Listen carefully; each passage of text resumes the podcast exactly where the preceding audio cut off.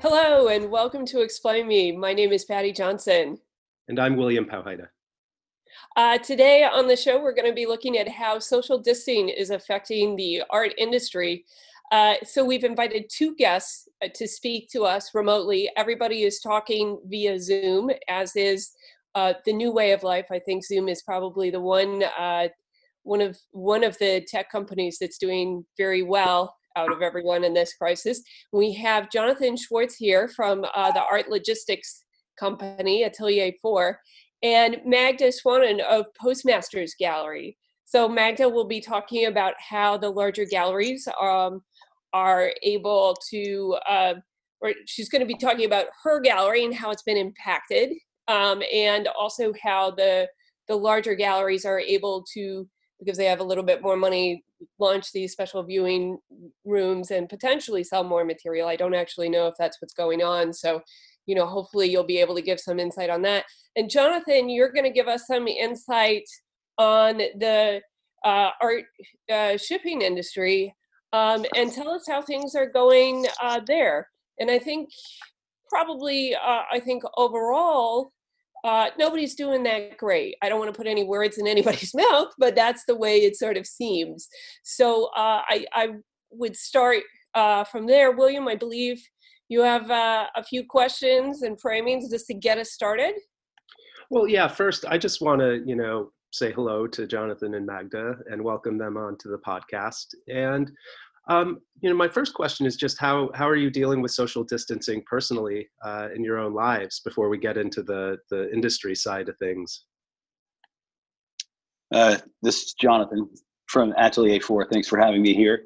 Uh, I'm sequestered with my uh, wife about 36 miles north of my office.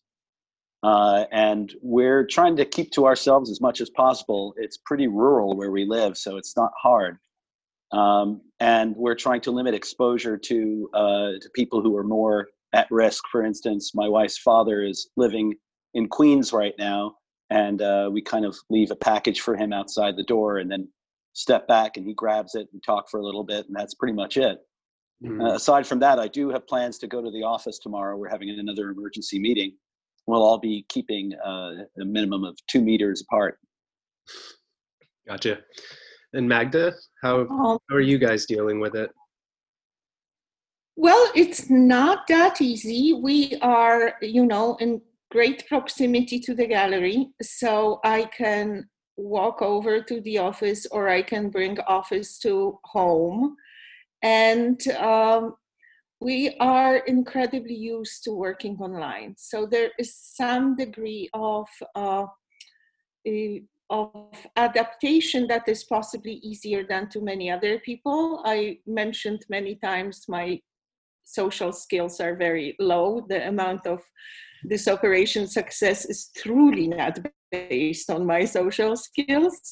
So, uh, you know, we go out to, to, grab food when necessary and walk the dog. The, we are in the epicenter, basically. We are in Tribeca what, that is. Um, yeah, what does it look like in Lower Manhattan? I haven't really seen too many images myself. I've been sort of staying away. It's super empty. It's. Uh, I, I think we unfortunately fall into the uh, protected group of old folks mm-hmm. because mm-hmm. we are over 60. I had to admit that, I'm sorry. but um, so we try to you know not go into a crowded situations like stores but the stores here are very adapted. Um, thankfully on some level uh, uh, new york city established uh, liquor stores as essential.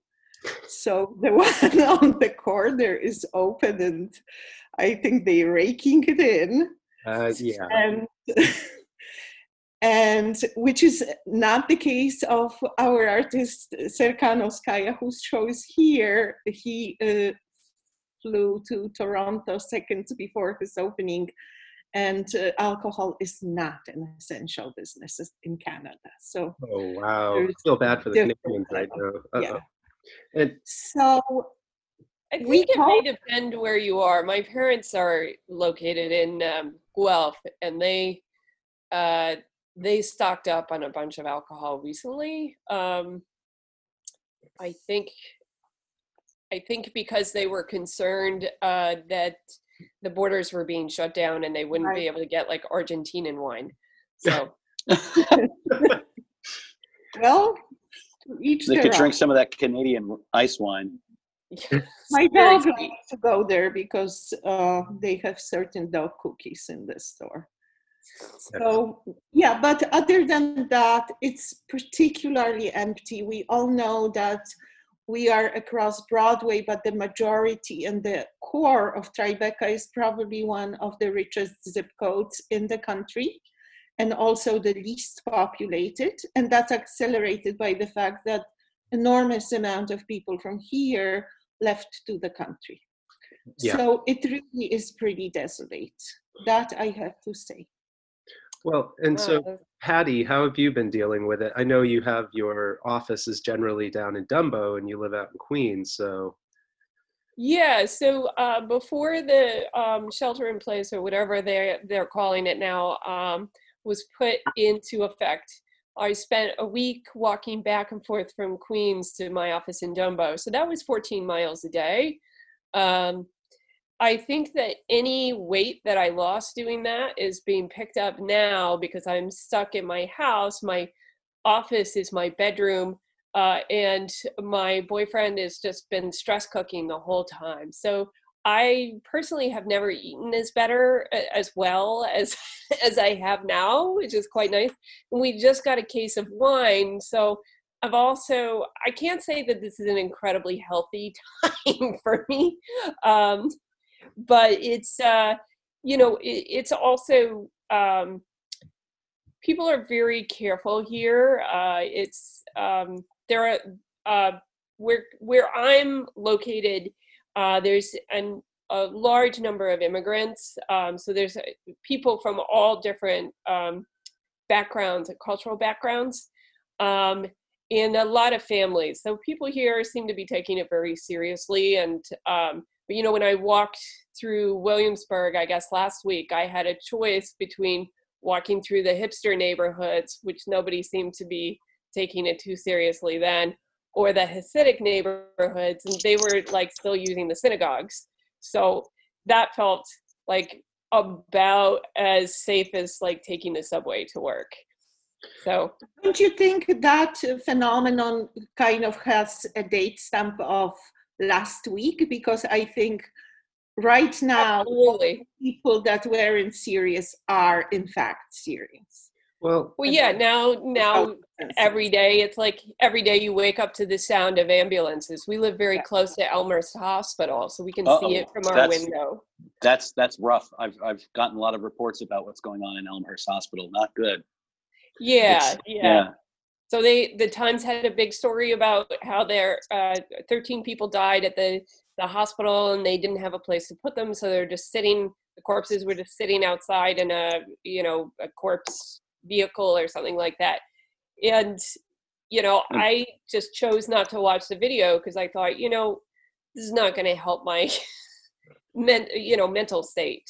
A little Uh, footnote on that: uh, FedEx Custom Critical, who uh, provides some logistics for the art world because they have climate control vehicles and these retired people who are drivers, and uh, it's it's a it's a weird infrastructure, but it, it seems to work pretty well for short distances. They called us to let us know that only their straight trucks were available, as all of their tractor trailers have been commandeered by the government to move corpses. Oh wow! this is Yeah.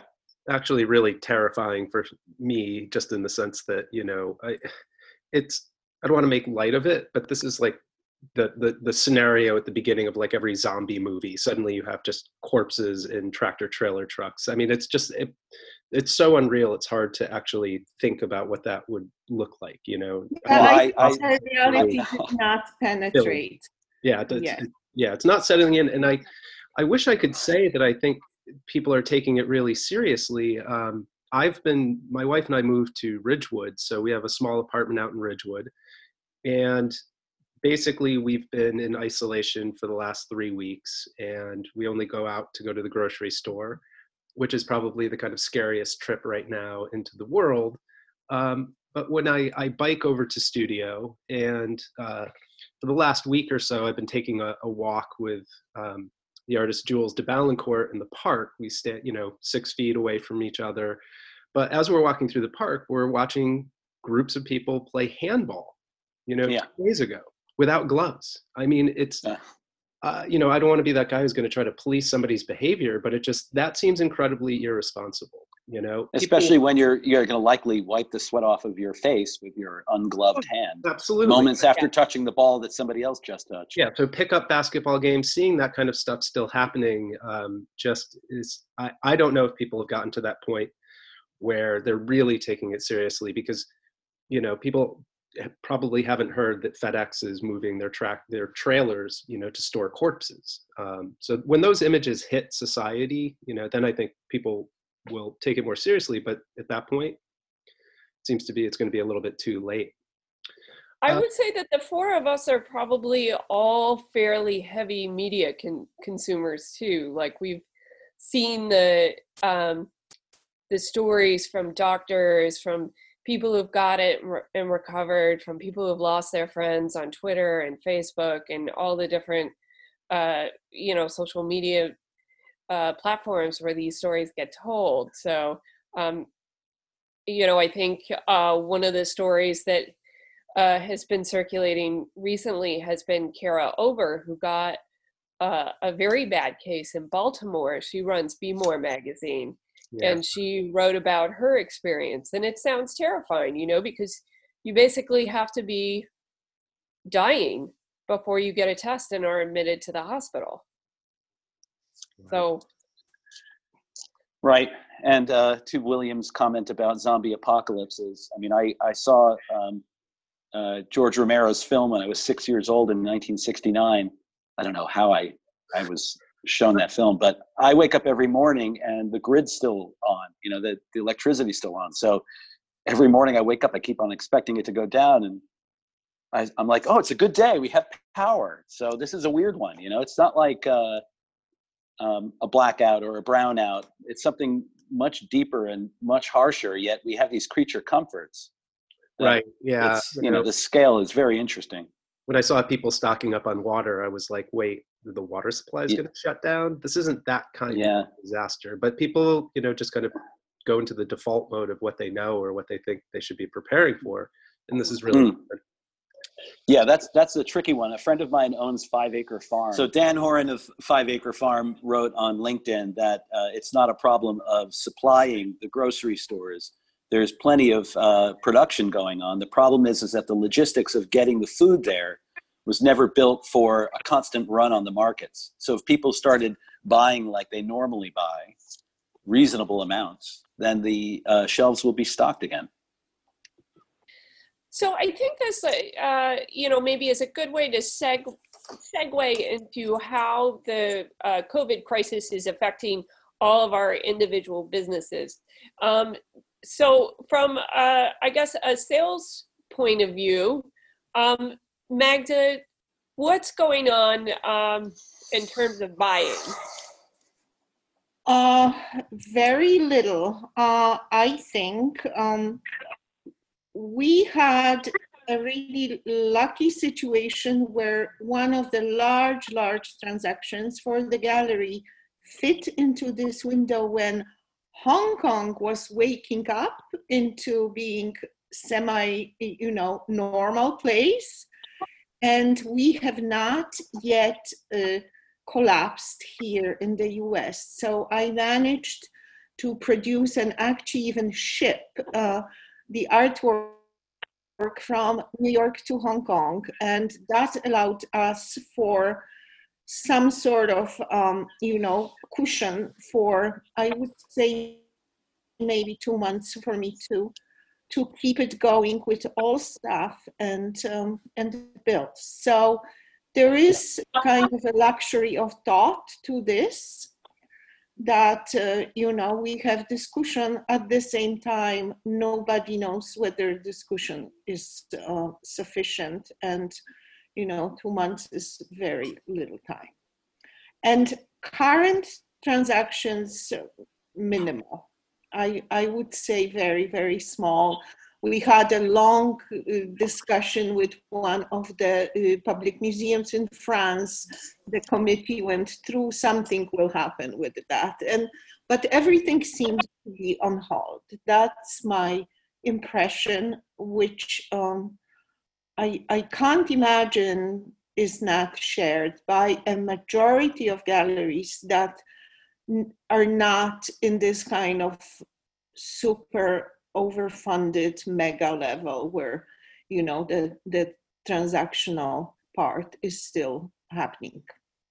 Well i mean it's just it, it makes a really interesting point uh, you bring up a really interesting point that the fact that you know so much of the market activity for galleries is not based on the, the people coming into the gallery generally. It's literally a few important collectors and you know museum acquisition committees. So the social distancing, I you know, it's not gonna.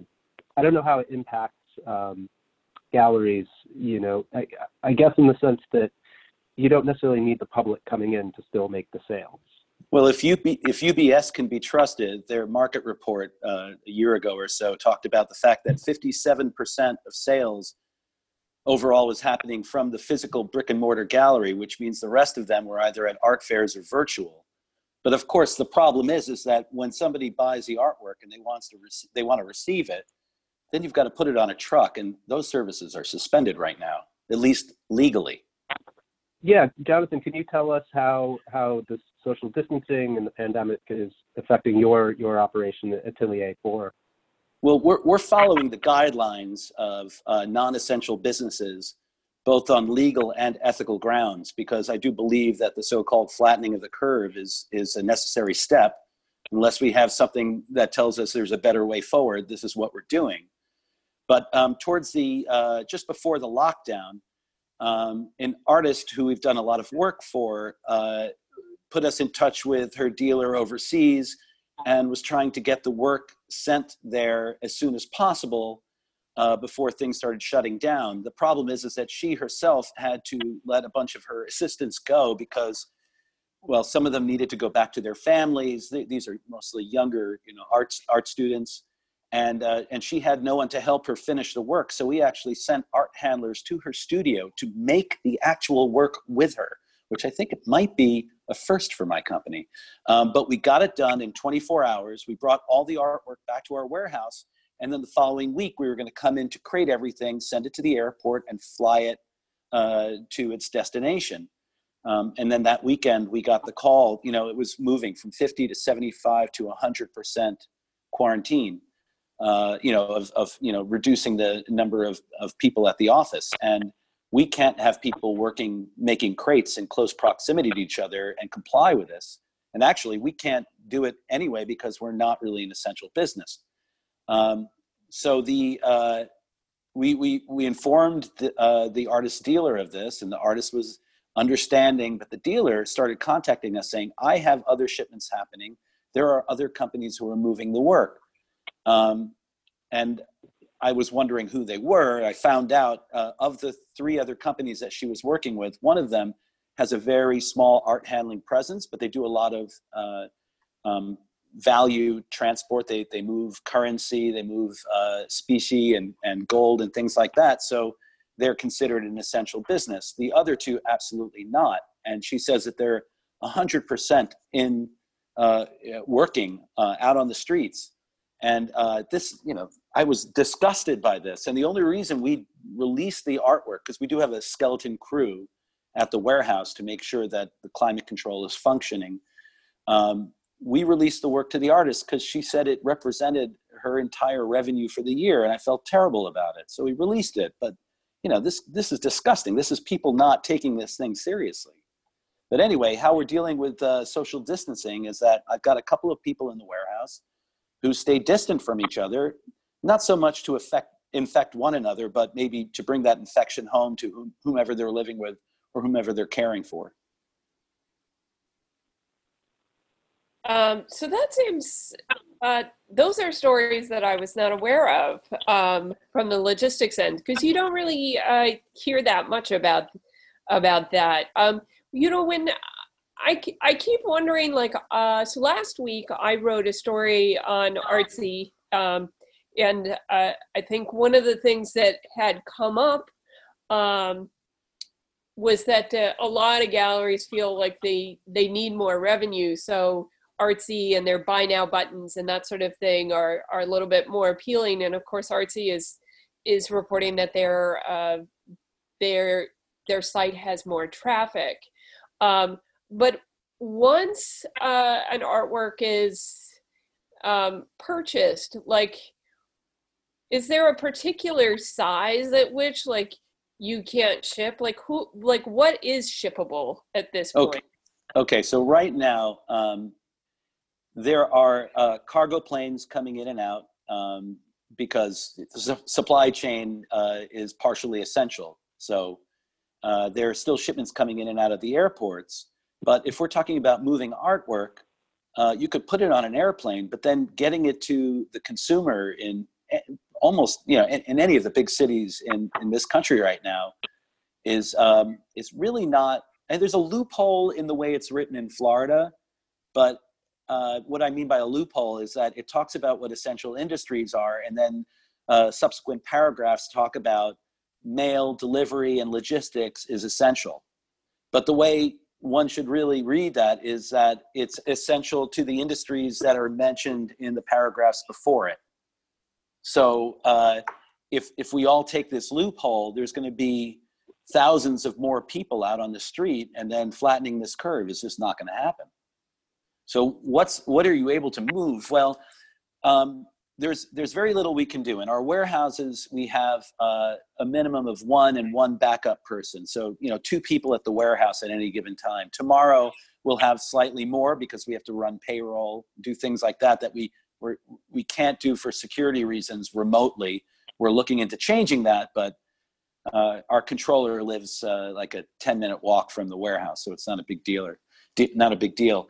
But um, we have been asked by certain uh, clients to allow, let's say, a conservator to come into our warehouse to look at an artwork that we'll set up in the viewing room. We've got one happening uh, Tuesday in the Miami warehouse, and uh, we gave them guidelines as to what to expect when they come to the door. We buzz them in. They walk in. We're trying to keep distance from everyone. Uh, the work is set up in in the viewing room, and if they need things picked up and moved around, then uh, they need to move away from us, and then we come in and we move the work so they can see it. I mean, it's it's very inefficient. Uh, it's certainly not a, a solution for this long term because it'll just drive up the prices of everything by how long it takes. So uh, really, it's dysfunctional. So a cure's got to come, or this this part of the industry will not come back. Okay, so that's uh, sobering. Um, uh, William, are you still with us? I am. Can you hear me? Yes. Okay. Uh, Oh, I- I may get I- muted from time to time. Okay, got it. That's what's happening. Sorry, Magda, you were going to say something? Well, the I I was trying to figure out. Uh, you know, my business is twofold. One is uh, you know physical, actual art in place to be seen locally, and the other part is uh, is online to be promoted through any possible ways of social media and such, and to be put on the selling platforms and uh, those are two components. Of course at this moment the original component of having a show and i do have a show with two shows which actually got frozen in space right on the march 14th when uh, I think the the um, the kind of rules were tightening, and both of these shows are here, and we are attempting to, uh, you know, deliver them in some form to the audience. Uh, obviously, digitally, I had maybe two visits from press to see them but uh, you know the activity online did not stop in terms of um, outreach and promotion and attempting uh, all that to be transactional. But i think this is the point when people on the other end the people that buy art are still in this state of shock where you know this is not the first thing on, on their mind. We all know about you know healing and intellectual and you know aesthetic value that is brought through an art object or art piece. But uh, i think when it's uh, you know when on the spectrum of your engagement at the moment you have you know loss of business loss of uh, loved ones and um, and high hardship uh, I, I don't think art acquisition is there. So it's not the moment to uh, to kind of be extremely predictive but everybody on every level is attempting to somehow put out the goods so to speak um, and that's where my big issue comes because the goods and how we present it is incredibly dependent on the level of A, experience, and B, resources. Mm. You have, you know, you have a place like ours that has huge privilege of actually operating online and within media for a long time and uh, you know this expertise source quote unquote expertise is used to uh, for our benefit.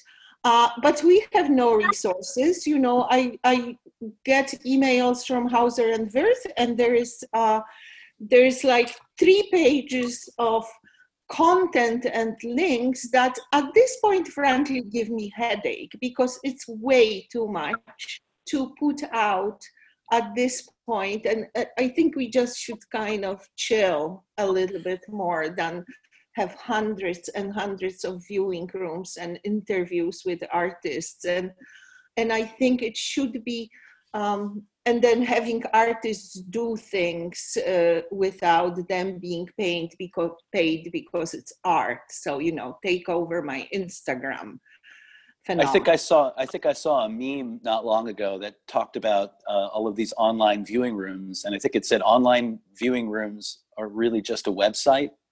Yeah, and it's yeah. like right. They are like a website, meme. and they it's like crawlable for the most part, I actually, as a homework, did uh, did go through enormous amount of them yesterday, and I think, you know, like I said, it's technology and those rooms are in service on co- of content, and even if the presentation is great, the the and the artwork is sort of not so good. The room is shit. That's basically it. And um, I, I just think we should slow it down and also think about enormous amount of art that is not a merchandise that is in the, this realm of an experience and an effort to present something and how to translate that experience online and you know, there is a viewing room of Doug Wheeler at Zwirner's site that looks like, I don't know, a PBS story, hmm. the Inquirer. I saw that yesterday too. and no. Is that from the former? In this room, probably saw Doug Wheeler installation, and this conveys nothing, absolutely nothing about what this work is and what kind of experience you can have. Was that spearheaded by, by the former artsy employee who went to Zwirner to do their online presence? Yeah, Elena. What's her name? Elena? Yeah, and you know, she's perfectly fine doing her things, but uh, but I think uh, you know the the kind of heavy-handedness of this uh, this viewing room pushes from the top has has a problem because it's basically you know big brand selling big brand to big people Yep. That's the reality. The you big know, box if does Albert Allen viewing room and they sell it for millions of dollars, it's it's pretty likely they would sell it anyway, given the spectrum of people that are there uh, that you know trust the brand or trust both brands, so to speak. So it's interesting for me that within this kind of absolute domination of presenting stuff online from the very top, what I fear is that you actual interesting things from places that don't have this level of resources are just gonna be hurt and disappear even further than when we were talking earlier before the pandemic strike that you know the middle and the bottom is falling out and this is only accelerating that Yeah, I, I'll I'll jump in here for a second to talk about how this is, you know, sort of impacted what I'm doing as an artist. Um, and I think one of the things that I keep hearing from other artists that I'm talking with online is that you know this isn't a huge lifestyle change for any of us. Um, we're used to socially distancing ourselves in our studios and working for prolonged periods of time. Um, most of us have been in a precarious situation before the pandemic hit. Um, we're well aware that you know there's the physical and social component to having openings and gallery shows, but at the same time, we know that the people that are buying our artwork are very wealthy, and we often don't even meet them. Um, and that you know there's there's the kind of um, sense that you know right now this this isn't a huge change uh, for a lot of us. Um, and I would also just say that, you know, at this point, we know things haven't exactly been very good with the art business for a long time. We know that there's been this kind of consolidation at the top, whether it's Pace Gallery snapping up artists or, you know, a couple, uh, a couple of months ago before this all hit, you know, there was a, a day where like Hauser and Wirth announced that they were representing like three artists, you know, um, in one day. And so, you know, that this stuff has all been sort of going on leading up to uh, the, the quarantining and the pandemic. Um, and so, you know, I, I do think that as we move forward with the conversation, sort of talking about how the pandemic is sort of what it's made visible about the art economy and how it works and who it's really impacting in terms of employees because I, I, I, I never thought there was any urgency to art sales. You know, it often takes months to get paid, it takes months to complete the transaction. The shows are up for six weeks often before anything is even moved out. So there is this kind of built in delay to the art world. Um, and at the same time, just, you know, personally for me, um, I've been working on an exhibition for the Aldrich that was supposed to open in June, and that's been pushed back to September and the show is called 2020, and it was a, a, a show that's about the kind of uh, the primary, the election, this kind of political uh, what's happening in the world, and now that's really been pushed back. And that's not a huge financial impact on me. It, you know, I think there was a thousand dollar uh, stipend for the show, um, but you know, my my wife uh, got a residency that she was hoping to do in May, and that certainly will be pushed back.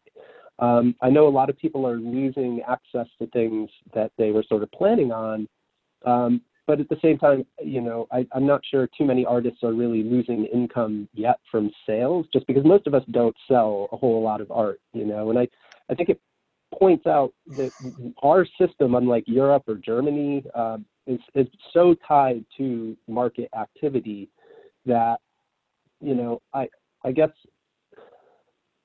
I guess I'm not sure, you know, how this is going to impact me just because I haven't been making that many sales for a while. So it's, you know, this this is still sort of like business as usual for me, unfortunately. Right. William, do you think that it would affect your um, like your ability to do freelance work? Because I feel like a lot of artists are uh, rely on um, various forms of freelancing, like, um, and that's the the same for writers too. You know, you you um, there there are writers who only uh, write freelance articles for different magazines, but there are also writers who piece it together. And I, I would be more in this category. I do some teaching, I do some writing, I do some consulting, I do all these things. And uh, certainly on my end, those uh, those things have been all all avenues have been impacted. I think that the Yeah. um, that the, that the uh, art world that has uh, of today or of you know a couple of months ago was built on uh, a, a high end, a high net worth uh, participant that really came about in the mid to late '80s, and then started to uh, energize uh, the ecosystem so that there were so many of the there was there's such a huge part of like uh, of, of the workers in the art world that are part of this gig economy.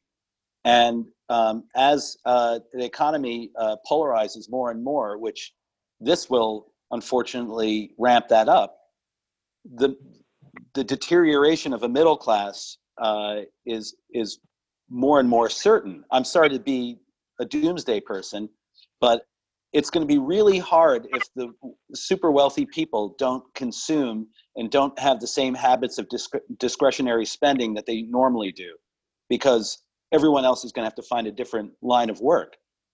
Uh, 15 years ago there were there were not that many companies that do what i do. Now it's you could spitball blindfolded in new york and well used to and and hit an art handler and uh, you know for those of us who have uh, an art storage business, think of us as sort of like a bank, you know, or a vault, and we're housing valuable objects, uh, tangible assets for wealthy people.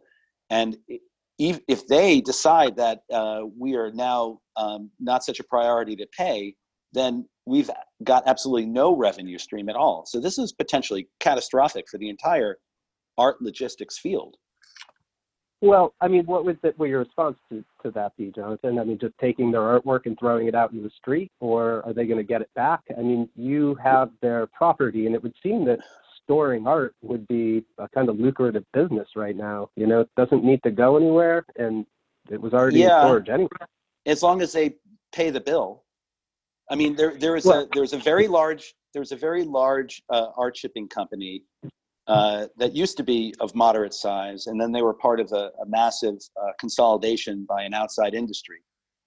And uh, before that consolidation, they were in uh, dire financial shape because they did the art art storage stuff so well that they decided to expand their um, their operations uh, double, triple, quadrupling it. And the problem they found was that they already had a lot of the A plus clients, but in order to fill their new warehouses, they had to pretty much take anyone who would who would come by.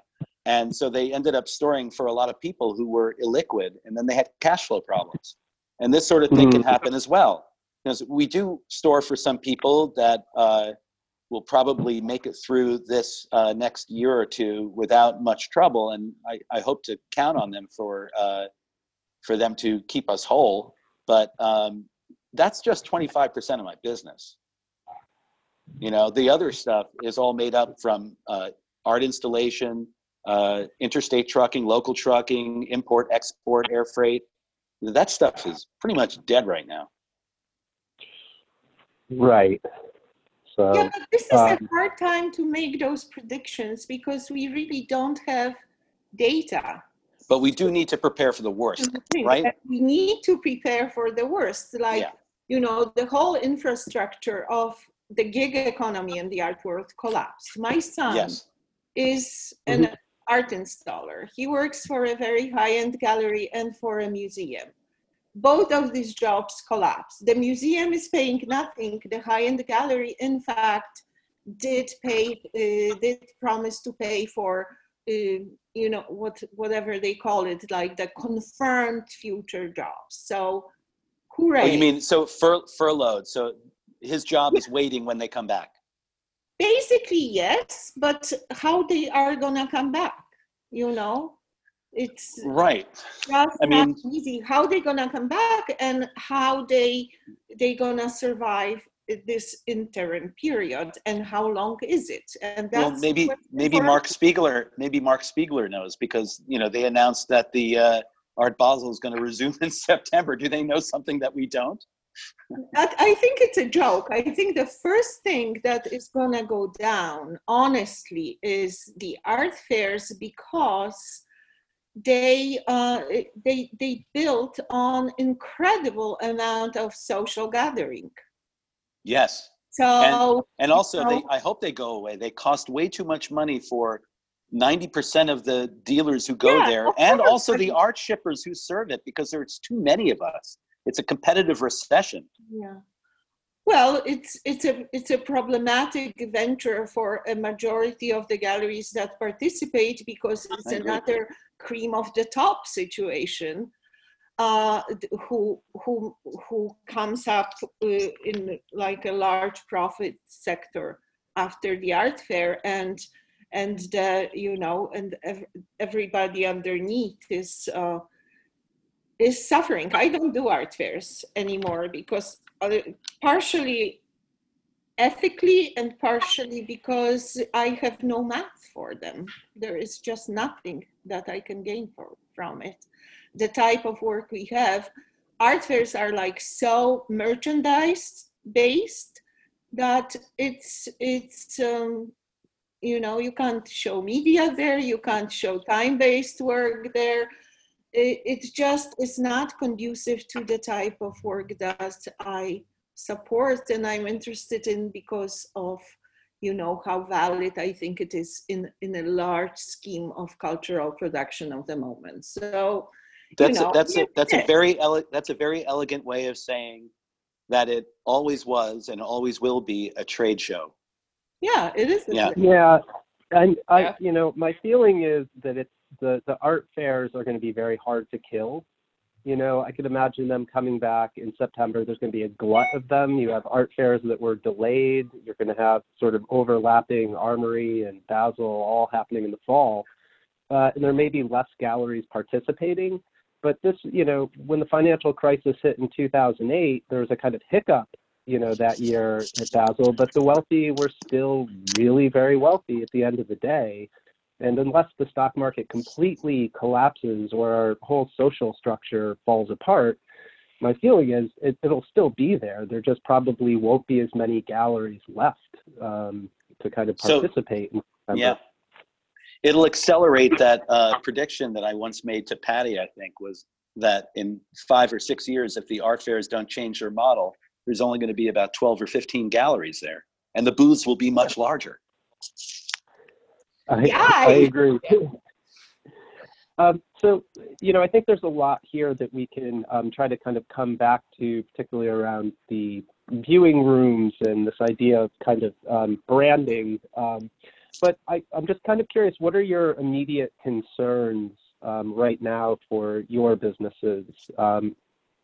You know, and Paddy, you could talk about this too with freelance writing and also our teaching schedules, which have really just shifted to online learning. Um, Yeah, so, so- you know, Yeah, so I think from that end of the industry, um, I know that a lot of uh, publications are already have are already in the process of or are have cut their uh, freelance uh, budget entirely. So ArtNet um, is on that list. I don't know what else yet, um, but those cuts are coming. Um, and that's, I think, sort of inevitable if there are people that can't place ads anymore, which is almost everyone, then obviously uh, the publications are going to have trouble.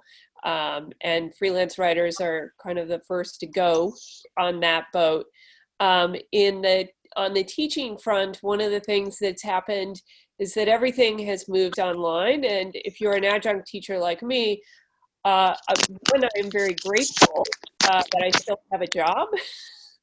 um, but two i you know i don't know how long that's gonna like once the summer comes you know i don't know how long that's gonna last but two one of the things that uh, i feel is um, a burden that i um, am not necessarily appreciative of is that um, we now have to move all of our uh, online uh, all of our courses online and for my particular courses, this is not necessarily a massive amount of work. For some people, it really is. Um, but it is a massive amount of communications because everybody at the department needs to hear how you're doing. Like every, like you have to spend so much time in meetings now. Um, and that I, and you also have to get the students accustomed to like getting on a Zoom meeting.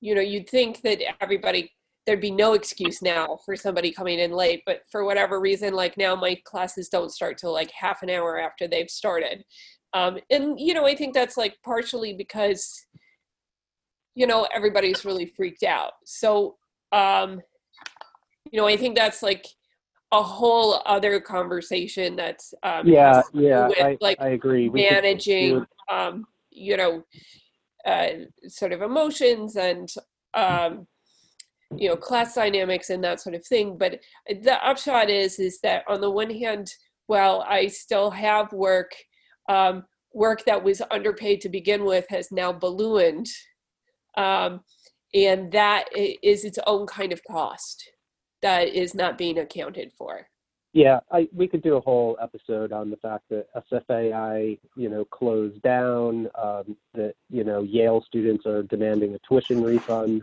You know, at SVA, we've gone online only, and a lot of the students have gone back home, uh, whether that's to China or South Korea or California.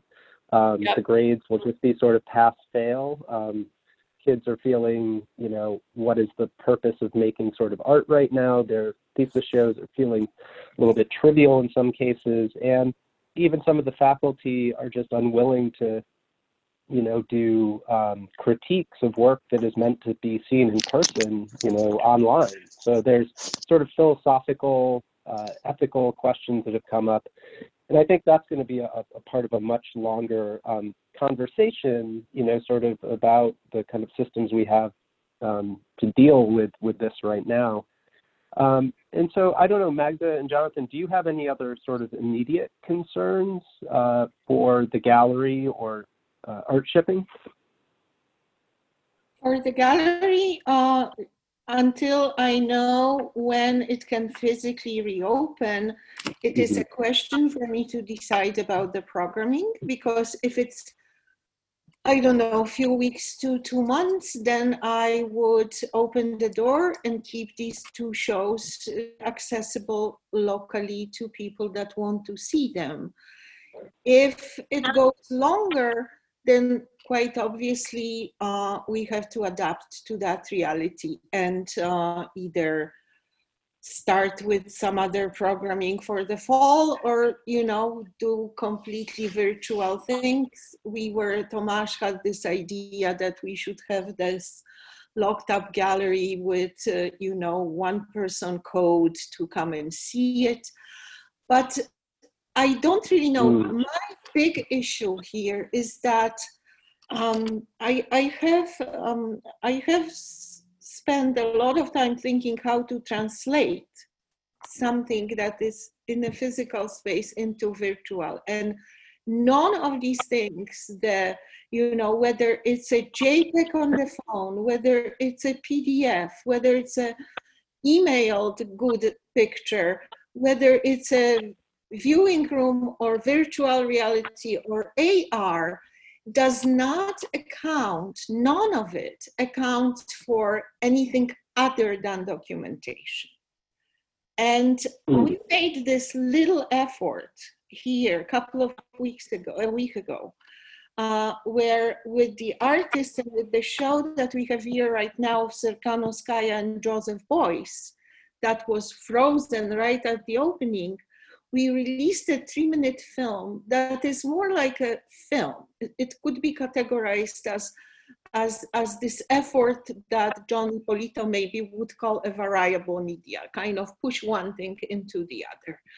Um, so we have this film, and and it got very it, it got spectacular uh, viewership, and it got zero traction in press, for example, Hmm. Where Mm. uh, I thought, you know, every the, so I find it very problematic because I think press, if they write about things, they should be looking for inventive solutions or ideas. And what you have is is to you know congratulate David Zwirner that he puts uh, 12 galleries and two pieces each on his viewing room platform, which is a lovely gesture. Or So- you have a Times article about the Judd piece where Roberta saw it as the last piece that she saw, and that article is illustrated by, get this, six slides from the exhibition at Gagosian. Front view, side view, side view, detail, detail. Okay? So that is my problem, that there, there has to be an effort to at least somehow address the idea of how you translate an exhibition in space. Yeah, I think and it's I mean that brings up a, a you know Becca, like can you um, explain what, what you mean by uh, the six slides being a problem s- specifically? I'm a little unclear Is it, like, is that, uh, like, what's the issue there?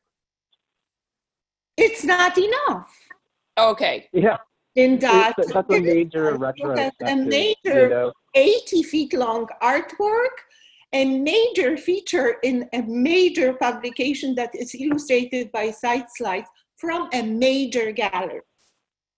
I think Yeah. that's where resources are. They could send, I don't know, Tom Powel, do a 360, whatever. But this is just not efficient. It's, you know, Roberta's words are always beautiful and they will go to the core of the piece. But ex- unless you know it, unless you saw it, these six slides will do shit. Yeah, and this this brings up a really interesting thing that you know we're sort of talking about is that there's the idea of translating the content, um, having ways to experience artwork online that's going to be interesting to an audience, and then it's still wrapped around this idea of buying and selling artwork and sort of who the two audiences are. So on on one hand, the internet proposes that like everyone could kind of see lots of work. You don't have to just be in New York um, there's a kind of public art component to it and how we translate shows for that sort of audience, but they're not the people buying it. And so this whole conversation gets wrapped up with like the fact that yes, David Zwirner has uh, his two kids, Lucas and Marlene, decided that they wanted to invite, you know, 12 galleries out of the hundreds in New York to share David Zwirner's, you know, brand. And, uh, you know, points that so much of the, the market, the art market is based on this idea of exclusivity and scarcity. The fact that the New York Times piece about Zwirner doesn't even tell you that all 12 galleries. It just says 47 Canal, Bridget Donahue, David Lewis, Essex Street, and Queer Thought. So it's like the New York Times curated the list of 12 down to just like the coolest, hippest galleries that, you know, are like Zwirner approved.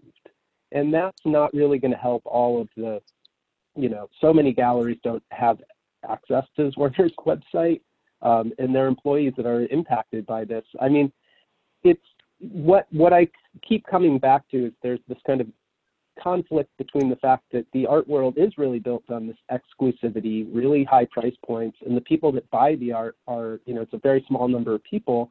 And then we're talking about how do we use the internet, which, you know, potentially everyone can access if they have broadband, you know, if they have an internet connection and a computer. And these two sort of audiences are, are very different in this, you know, sort of equation. Um, and so, I mean, it's like trying to adapt the exclusivity of the art world um, for the internet where everyone can kind of see what's happening, you know, to some degree. You know, And aren't- those online, Aren't those aren't those twelve galleries? Uh, cou- couldn't you say they're sort of like Zwirner's farm team in a way? well, now they mean- that, this would seem to be they're kind of Zwirner approved, let's say. I mean, I don't know if they're part literally of the farm team, but it's just you know the the the, the New York Times article. There's so much about it that's fascinating. It's just like this kind of hero shot of Zwirner looking up into the sky. You know, his his two kids are like providing the ideas, and you know, this is like a, a, a- culturally progressive version of like the Trump dynamic, and it's just sort of nauseating to see it being sort of posed as this is a this is a solution. You know, it's like the online viewing room is a fucking website, you know, that you can look at, and at the Yes. same time, you know, it's it's it's a very fancy frame that is made to make rich people feel good about buying art. That like literally the websites that they have aren't good enough for rich people. You have to jump through five hoops and make something that like literally is built for them. everyone else can kind of trail along and look at it, but it's like the art fair. It's made for the buyers. It's a trade show, and other people feel great when they can kind of go and see the work too. And you know, there's a lot of jobs created by the art fair. So, you know, I I, I wouldn't want to see art fairs go away if people didn't have jobs, you know, tight, you know, I guess, uh, you know, I, we're seeing the real impact of seeing things taken away. And so things that I might have been critical of in the art world, I'm also worried about the workers. You know, I feel like we're all the Marciano Foundation right now. You know, that place, they, you know, the workers tried to unionize Yeah. and they just shut it down. Yeah, there's no. you Yeah. know, And so we're Yeah. Well, so it- dependent on the market and philanthropy of rich people that even museums are nervous. You know, Paddy Well, William, was saying two, on two- another call. two Well, comments on that Marciano thing. I don't want you to lose that Marciano thought. Now, there's a difference between somebody of great wealth who is all in and commits to their role uh, in culture, and their collections are usually first rate, and uh, their education program is is key. It's important. Now, Marciano certainly has uh, access to great wealth and to galleries but every time I went to that museum to take a look at the work, it was not the most spectacular example of those artists. And the fact that they rolled up once the union came in shows you what their Mhm. level of commitment to the whole cultural supply chain actually is, which was minimal because they were like, oh, this is too much of a hassle. We're out. Yeah, and I mean, I, I totally understand that. At the same time, you know, SFA, I mean, um, SF MoMA, you know, is laying Mhm. off staff. We're seeing museums that have sizable endowments that should have, you know, the patron support from committed people, um, you know, are are laying off staff. And, Okay, are, so you know, certainly furlough, furloughing as well. That's that brings that brings this co- this question that that was just asked to me. Now, I guess I'm the last one to talk about it. Um, Mhm. what am I going to do in the face of uh, the uncertainty? I mean, like any other business, including a cultural institution in this country, which, by the way, is the exact opposite of France, because in France, all cultural institutions are public except for just a few of them, like the Musée Luxembourg.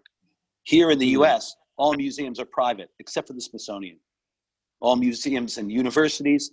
The universities are private, except for the state colleges. So Mhm. uh, they operate very much as businesses, and some of them have uh, great endowments, and some of them actually suffer and they, they struggle with with with uh, money. I mean, look at the the money woes of the Met; they're huge. So for me, staying alive means constantly keeping an eye on our operating capital and what that is, because you know, as I said before, if if our storage clients stop paying us, then uh, it could end up being just me all alone on a loading dock, releasing artwork to our clients, and then that's it. It's the end of the story. I hope that doesn't happen. We're trying to be really smart, which is why we had to do some furloughing. There was no avoiding it. We have a skeleton crew. We're constantly the three P's planning parameters and permutations because things change all the time. So every day we we we review it and we say where do we stand now?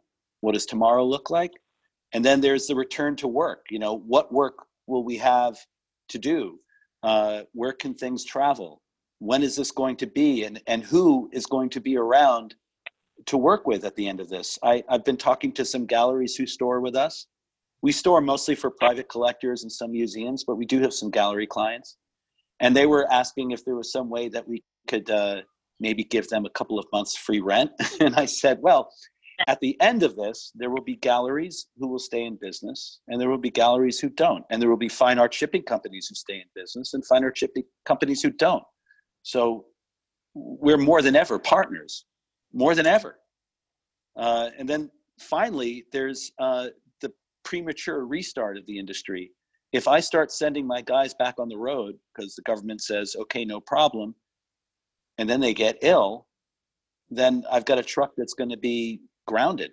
How am I going to? I have to get drivers to it. There's only so many drivers. There's a there's a dearth of drivers. There's like 120,000 drivers needed in this country to move stuff before this pandemic.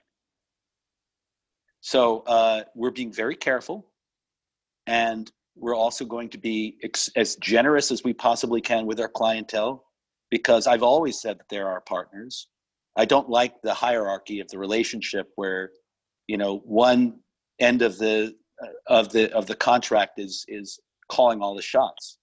So partnership is so important right now. And I only want to work with people who understand that because everyone else is to they they won't care about us.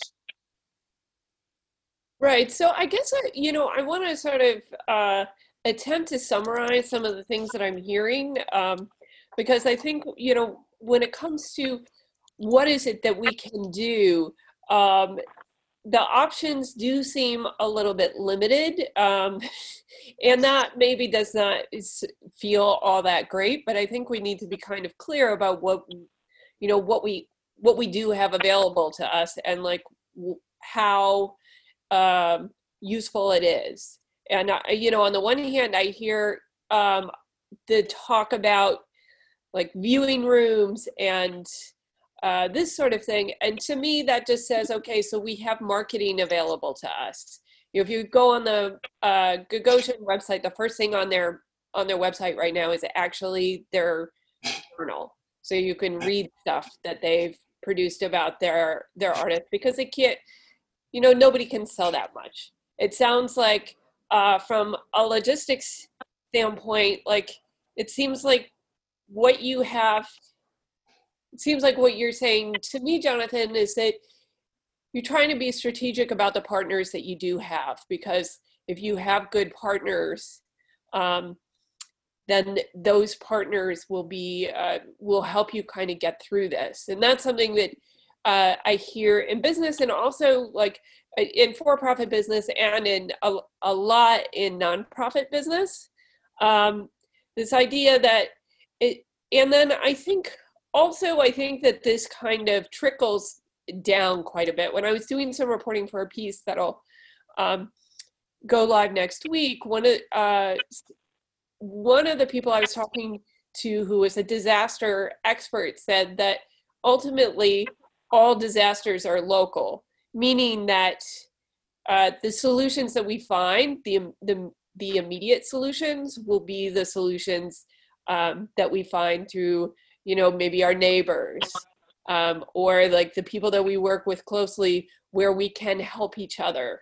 Um, and that i think maybe sounds sometimes like a little uh, i don't know hokey? um, yeah but it's like i mean it's real. It's, it's real. real. Yeah it's, it's very much real.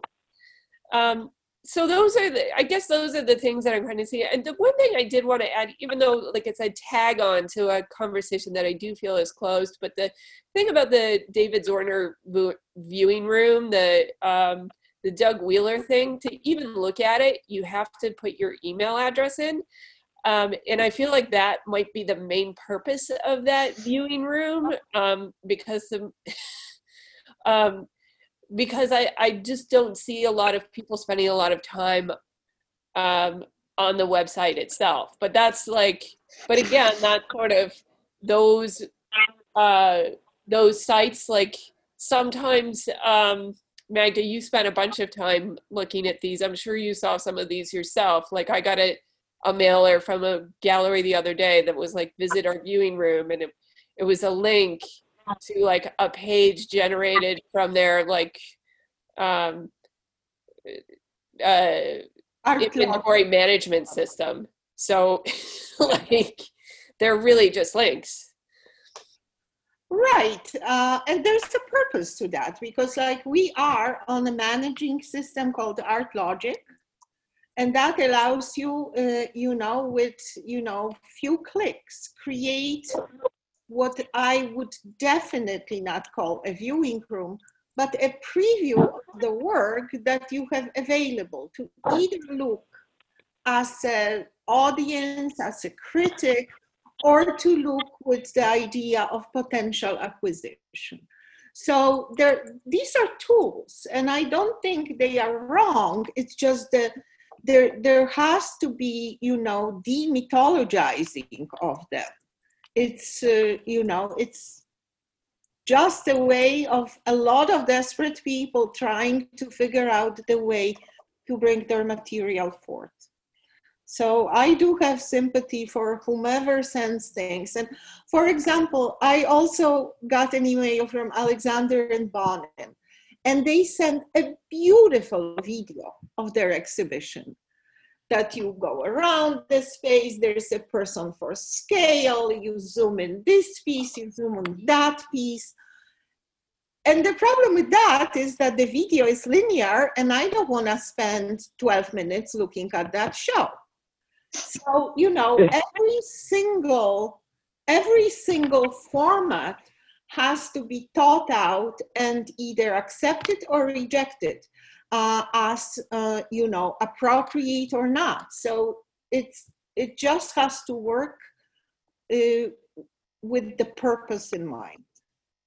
So I, I would just kind of note that on the you know this conversation sort of revolving around public and private um, you know right now we're hoping for like public funding for arts and culture and it's already caused a kind of debate about whether culture is really sort of essential right now but the kind of flip side of the david zwirner viewing room i don't know if you saw this but there was um, a thing called the artist support pledge that i think came out of the uk and oh if somebody buys yeah, I'll, I'll read the, the idea from the art. There's an ArtNet article on it. it. Says the idea is simple.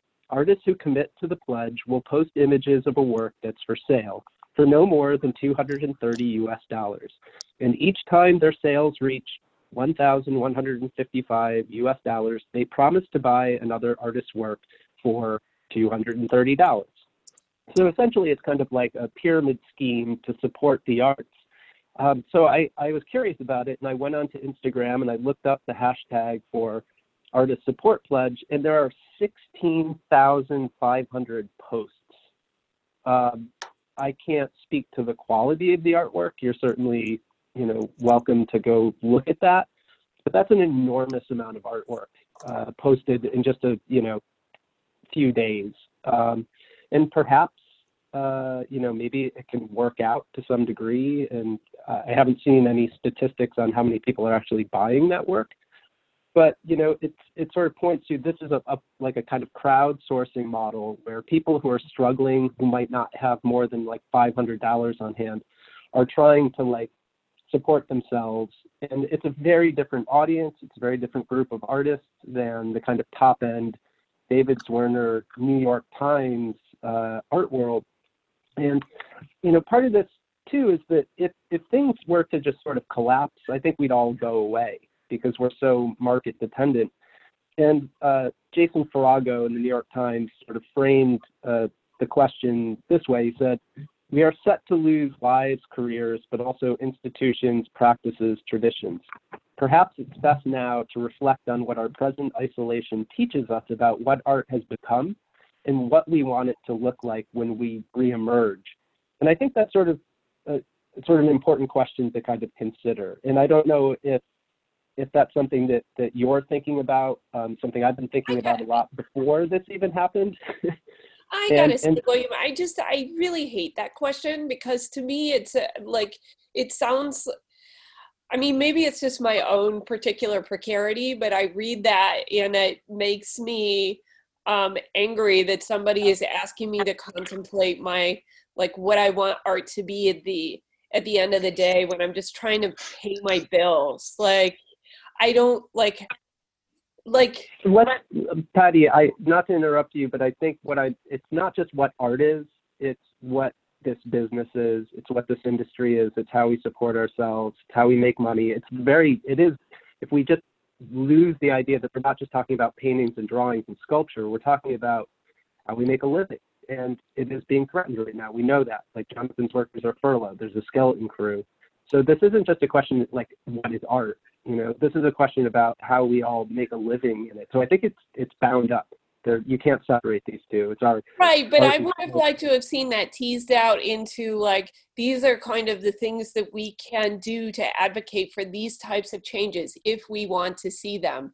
Like the big thing that we're seeing in this whole conversation is that we don't have enough options, and the only options that that I think the only thing that would really give us enough options to move freely is the kind of stimulus that we're seeing certain countries offer and others not. So, you know, the Germany just offer just produced a 15 a 50 billion dollar package uh, of stimulus for the arts and culture industry alone. We know, got but 300 Germany. million and and the Americans for the Arts say that what's needed just right now is 3.6 billion. That's in the where do you- where do you think the political- So, Where like do you think the political will is going to come to make that happen? You know, once we start advocating for that, we're really pushing away from our uh, this this market that we've become so dependent on. As Jonathan pointed out, so much of our institutions are private, privately funded, and so this is a huge shift. And and it, it you know, arguing for that doesn't necessarily point us back towards the world from which we came. we know? have to argue for what we need though, right? Like, I mean, if we look at what's available in small business loans, um, for the average business, for small businesses in New York, it's not enough and it doesn't really account for the, uh, for, it doesn't take into account, properly take into account what a gallery or, uh, you know, other arts in, uh, businesses need. So I think we Mhm. need to be more specific.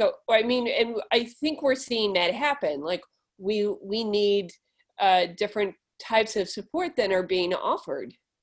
Yeah, so yeah, why exactly, exactly. doesn't New York Times write an article about uh, Heather Hubbs and NADA effort to, you know, Mm. gather the support for that rather than glorifying somebody's uh, semi-philanthropic, semi-pragmatic, uh, you know, small, let's repeat that, small gesture.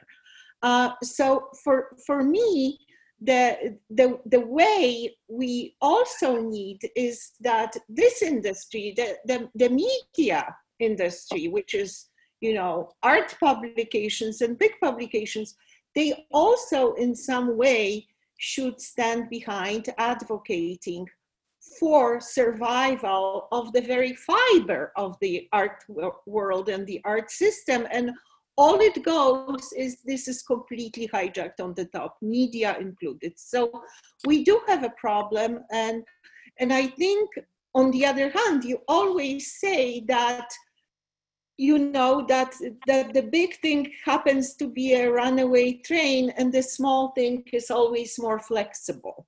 So in certain ways you know i i kind of want to end up my part of this as somewhat hopeful that uh, you know we will adapt to what is out there at the other end and the ones that will adapt will somehow be able to continue without completely losing their principles and without completely losing their way of survival. Thank you. yeah, I mean, you know, you could go to any Bushwick gallery. You know, I don't know. The only thing that's changed is that the artists can't come out and see the shows. I mean, there's, you know, most of these galleries are. You know, we looked at Tiger Strikes Asteroid. It's it's an artist-run space that is sort of self-funded and has been using Patreon to kind of um, keep the space open. It wasn't dependent on, you know, very wealthy collectors coming in and buying work necessarily. So, I mean, for some parts of the art world, the, the things that are really lost are the public access, you know, the socialization, going to see each other, um, and, and some things don't change at all. You know, there weren't sales happening necessarily before this. Um, you know, so I mean, it just it, what this has been doing though is making visible a lot of the sort of the contradictions of, of the contemporary art world. I mean, you know, Jason Farago in his his New York Times piece, he really defines what what makes contemporary art unique is that it's been so dependent on global mobility. You know, he sort of just talks about the fact that artists used to live in two countries, you know, based in Dubai and working in, you know, Berlin, and that that's stopped right now.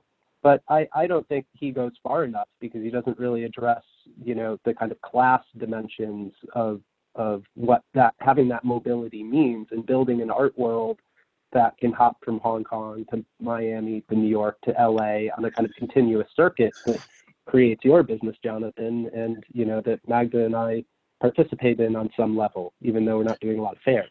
you know? Right. Well, uh, fair fair business is not the majority of my business. It used to be, but we started pulling away from that when I saw uh, vulnerability in the model. Um, you know, 2011, 2012.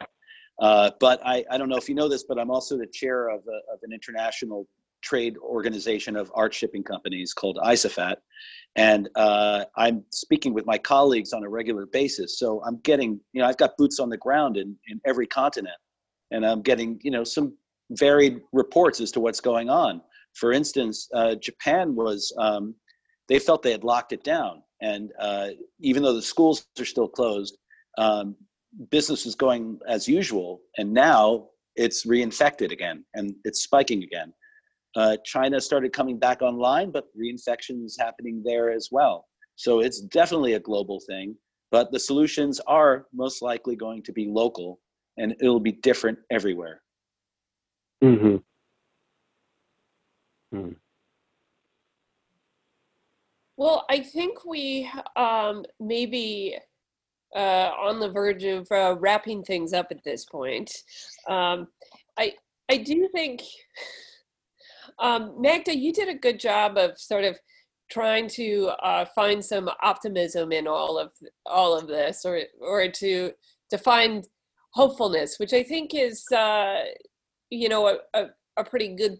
I think that's an important thing to do. Um, you know, one thing on my end, um, I'm not sure this is like so optimistic because I'm skeptical of it too, but I do feel that um, I have been hearing a lot of people say like, oh, you know, I hope that people now that there there are more people at home looking at things online that they're more appreciative of art.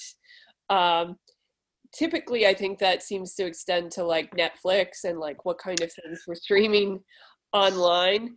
Um, but I do think that there, uh, but I do think there are opportunities, and I'm starting to see them where people are working together in ways that they haven't before to kind of figure out um, you know just how to survive um, and how to I, I think smaller arts organizations are working to try and figure out ways to get the money they do have to artists more quickly um, and we're going to start to see that soon um, so i do think that if and when another disaster happens, we will at, at, the very least be more prepared for it. So that to me is a, a point of optimism.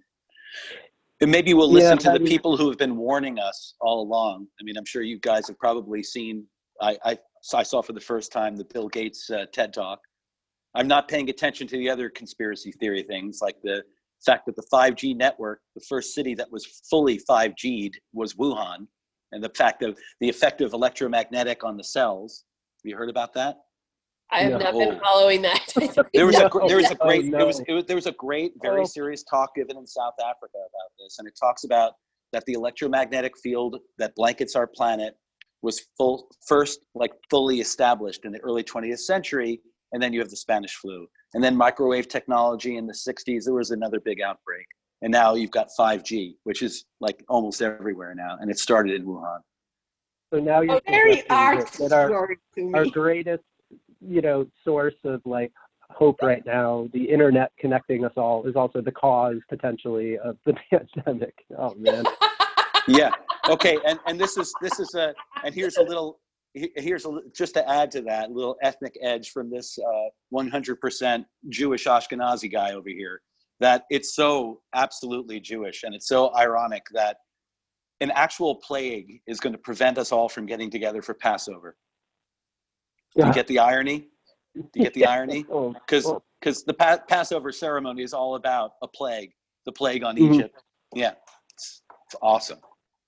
And you know, Paddy, to to piggyback on you know an optimistic you know point about this is that it does ask a question: Can we imagine an art world that maybe isn't dependent or built on sales to some degree to a very privileged few people in society? And you know, leading up to this um, to the pandemic, you know, I was doing a project where I, I, I taken work that I've had in storage for many years. Some of it hadn't been unboxed since you know 2007, 2015, And I took about 40 works and I offered it to people um, for free. They could take it and store it in their home uh, after signing a contract.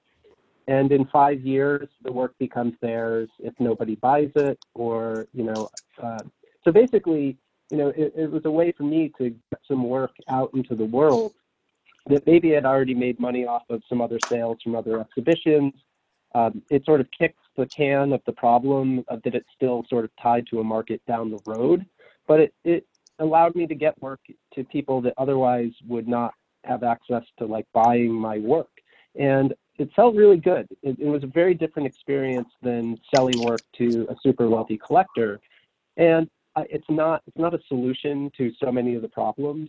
But if, if we had more public funding, if it were cheaper for me to live as an artist and I didn't have to pay for health care, we didn't have to pay, you know, exorbitant rent in a non-rent stabilized apartment, you know, I could do more things like this, you know. But well, I applaud so- that. I applaud that effort. I think it's a great idea, and I love I love the fact that you said, wouldn't it be great if there could be an art world that wasn't dependent on the kind of commerce that it's turned into.